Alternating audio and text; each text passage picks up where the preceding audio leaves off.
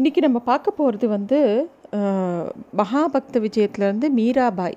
நம்ம எல்லாருக்கும் தெரியும் பக்த மீராவை தெரியாதவாளே இருக்க மாட்டா. நிறைய பாடல்கள் நம்ம கேட்டிருப்போம் மீரா பஜன் கேட்காதவாளும் இருக்க மாட்டா. ரொம்ப பிரசித்தி பெற்ற பாடல்கள்.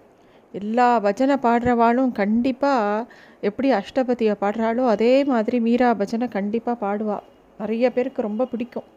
தமிழ்நாட்டில் எப்படி ஆண்டாளோ அதே மாதிரி வடதேசத்தில் மீராபாய். அவளும் கண்ணனையே கல்யாணம் பண்ணிக்கணும்னு காத்துண்டே இருந்தவோ. ஆண்டாள் மாதிரி கடைசியில் கண்ணனையே சேரணும்னு நினச்சி சேர்ந்தா அவளும் கண்ணனையே. ஆண்டாள் ஸ்ரீரங்கத்து ரங்கநாதனை நினை நினச்சிண்டா. மீராபாய் பிருந்தாவனத்து கிருஷ்ணரை நினச்சிண்டா. இந்த நம்மளோட க கவிகள் அப்படின்னு பார்த்தோன்னா பாரத தேசத்தில் முக்கியமான கவிகள் யாரெல்லாம் அப்படின்னு பார்த்தோன்னா சூர்தாஸ் துளசிதாசர் மீரா மூணு பேருமே ரொம்ப முக்கியப்பட்டவா. மீராபாய் வந்து குஜராத்திலையும் ஹிந்திலையும் நிறைய பாடல்கள் எழுதியிருக்கா. கிருஷ்ணர் மேலே எத்தனையோ பாடல்களை பாடி இருந்தாலும் நம்மக்கிட்ட இருக்கக்கூடிய பாடல்கள் கொஞ்சம் தான் கிடச்சிருக்கு நமக்கு. எல்லாம் எங்கே போச்சுன்னே தெரியல. நமக்கு கிடைச்சது ரொம்ப கம்மியான சொற்பமான விஷயந்தான் ரெண்டாவது மீராபாயை பற்றின கதைகள் நமக்கு வந்து காது வழி செய்திகள் தான் ஜாஸ்தி. ஏன்னா ஒவ்வொரு இடத்துலையும் ஒவ்வொரு விதமான கதைகள் சொல்லப்படுறது. பரவலாக சொல்லப்படுற கதையிலேருந்து எடுத்த குறிப்புகளை வச்சு தான் இன்றைக்கி நான் வந்து மீராபாயோட வாழ்க்கை சரித்திரத்தை சொல்கிறேன் பக்த விஜயத்துலேருந்து தான் எடுத்து சொல்கிறேன் பக்த விஜயத்துலேயே ரெண்டு மூணு வருஷம் இருக்குது குழந்த பிராயத்திலிருந்தே கிருஷ்ண பகவான்கிட்ட அதீத ஈடுபாடு இருந்ததா மீராவுக்கு. அவளுடைய கீதங்கள் எல்லாமே எல்லாரையுமே மயக்கும். அவ்வளோ பக்தி ரசம் அதில் இருக்கும். ராஜபுத்திர வம்சத்தில் பிறந்தவ மீரா. கிபி ஆயிரத்தி ஐநூற்றி நாற்பத்தேழு அந்த காலத்தை ஒட்டி பிறந்திருக்கா. ஏன்னா இன்னும் ஒரு இடத்துல வேறு மாதிரி குறிப்பு இருக்குது அஜ்மீர் பக்கத்தில் உள்ள மேவார் குர்கி அல்ல ரத்தன் சிங் அப்படிங்கிற ஒரு சிற்றரசனோட மகளாக பிறந்தாளாம். அரண்மனையோட சுகங்கள்லாம் இருந்தால் கூட அவள் மனசுக்குள்ளே கிருஷ்ண பக்தி சின்ன குழந்தையா இருக்கிறதுலேருந்தே அவள் தாத்தா ஊட்டி வளர்த்தா அப்படின்னு சொல்கிறாள் இதில் ரெண்டு பா ரெண்டு விதமான கதைகள் இருக்குது ஒன்று வந்து அவளுடைய பெற்றோர்கள் சின்ன வயசுலேயே இறந்து போயிட்டதுனால தாத்தா வளர்த்ததாகவும் இன்னொரு பக்கம் பெற்றோர்கள் இருந்ததாகவும் ரெண்டு மாதிரியும் கதைகள் இருக்குது ஸோ நம்ம அதெல்லாம் எடுத்துக்க வேணாம். இங்கே முக்கியமான நம்ம கற்றுக்க வேண்டியது மீராவோட பக்தி. கிருஷ்ண பக்தியில் அவளுக்கு வந்து அவ்வளோ ஒரு ஆசை. மீராவோட உள்ளத்தில் கிருஷ்ண பக்தியை வளர்த்த அவளுடைய தாத்தா அவளுக்கு ஒரு விக்கிரகத்தை கொடுக்குற அவ அவன் பேர் கிரிதர கோபாலன் அப்படின்னு சொல்லி கொடுக்குறார்.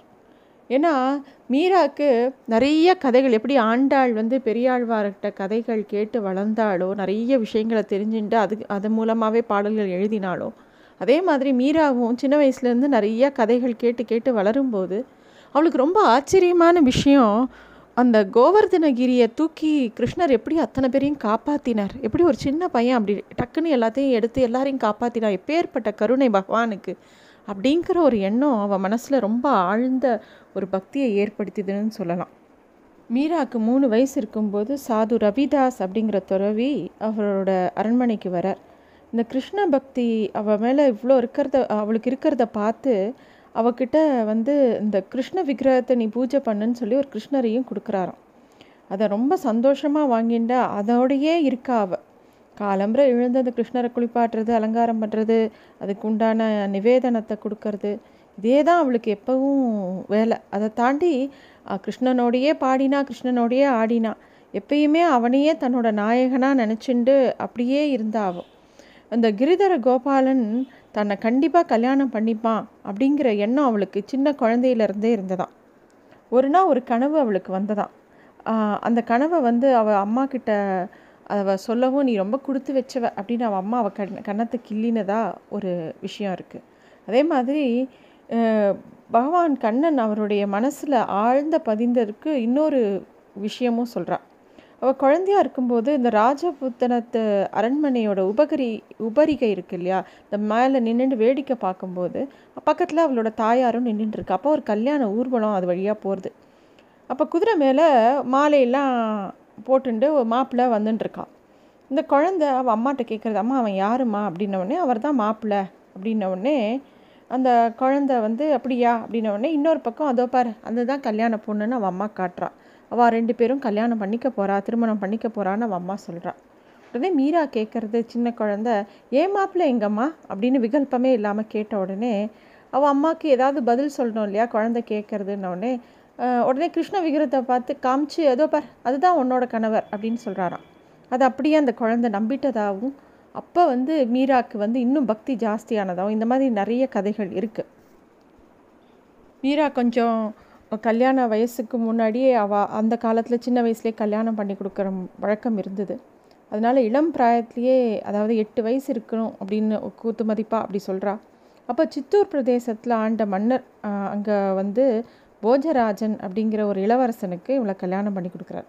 அதுலேயும் ரெண்டு அபிப்பிராயம் இருக்குது போஜராஜன் சில இடத்துல குறிப்பு இருக்குது இன்னொரு இடத்துல வேறு பேர் இருக்குது கணவன் கணவன் போஜராஜனோட வாழறதுக்காக சித்தூர் அரண்மனை அரண்மனைக்கு போகிறா அங்கே தன்னோட விக்கிரகத்தை விக்கிரகம் அந்த கிரிதர கோபாலனையும் கையில் எடுத்துன்னு போகிறாள் எந்த நேரமும் அங்கேயும் கிருஷ்ண பக்தியிலேயே மூழ்கி இருந்தாலும் கணவனுக்கு செய்ய வேண்டிய எல்லா பணிவிடைகளையும் அவள் வந்து எந்த குறையும் வைக்காமல் நன்னா செய்கிறாள் மீராவோட அளவுக்கு அதிகமான கிருஷ்ண பக்தி வந்து அந்த அரச குடும்பத்தில் நிறைய பேருக்கு பிடிக்கல. ஆனால் போஜராஜனுக்கு மீரா மேலே மிகுந்த மரியாதையும் நேசமும் இருந்ததுன்னு சொல்லலாம்.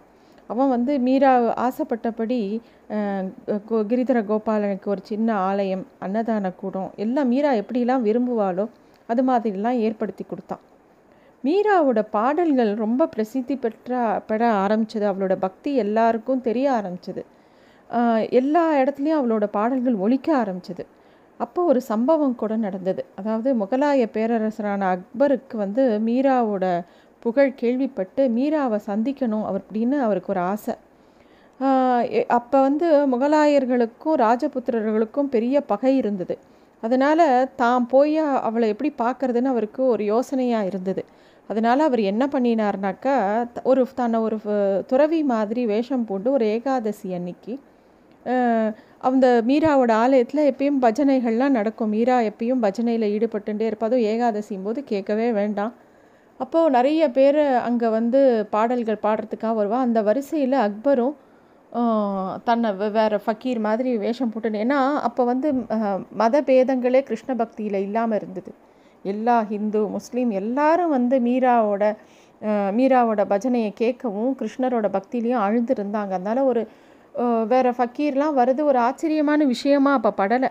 அப்போ சில இடத்துல குறிப்பு எப்படி இருக்குனாக்கா அக்பரும் தான்சேனும் சேர்ந்து வந்ததாகவும் இருக்குது சில இடங்களில் அக்பர் மட்டும் வந்ததாகவும் இருக்குது அக்பர் வந்து மீராவோட பாடல்கள் கேட்டு பக்தி ரசத்தில் ஊறி போய் தான் கழுத்தில் இருந்த மணிமாலையை வசத்தியான மணிமாலையை எடுத்து கிருஷ்ணருக்கு சமர்ப்பிச்சுட்டு போகிறாராம் இந்த விஷயம் சித்தூர் தேசத்து ராஜாக்களுக்கு தெரிஞ்ச உடனே போஜராஜானுக்கும் கோவம் வருது. அது எப்படி?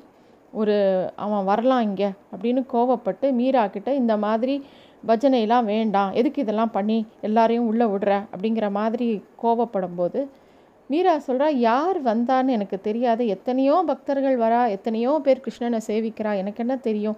அப்படின்னு சொல்லி அவளும் சொல்ல.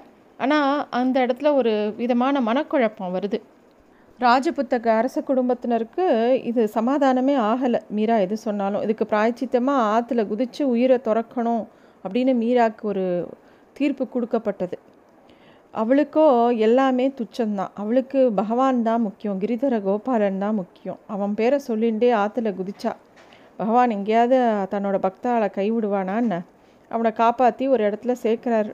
அப்புறம் அவள் வந்து இனிமேல் நம்ம உலகத்துக்கும் நமக்கும் என்ன பந்தம்? நம்ம பேசாமல் பகவானோடையே கலந்துடலாம் அப்படிங்கிற எண்ணம் அவளுக்கு அந்த இடத்துல இருந்தே வர ஆரம்பிச்சிருத்து நேராக பிருந்தாவனத்துக்கு போகணும்னு ஆசைப்பட்டு ரொம்ப நாட்கள் நடந்து நடந்து பிருந்தாவனத்தை போய் சேர்றா மீரா.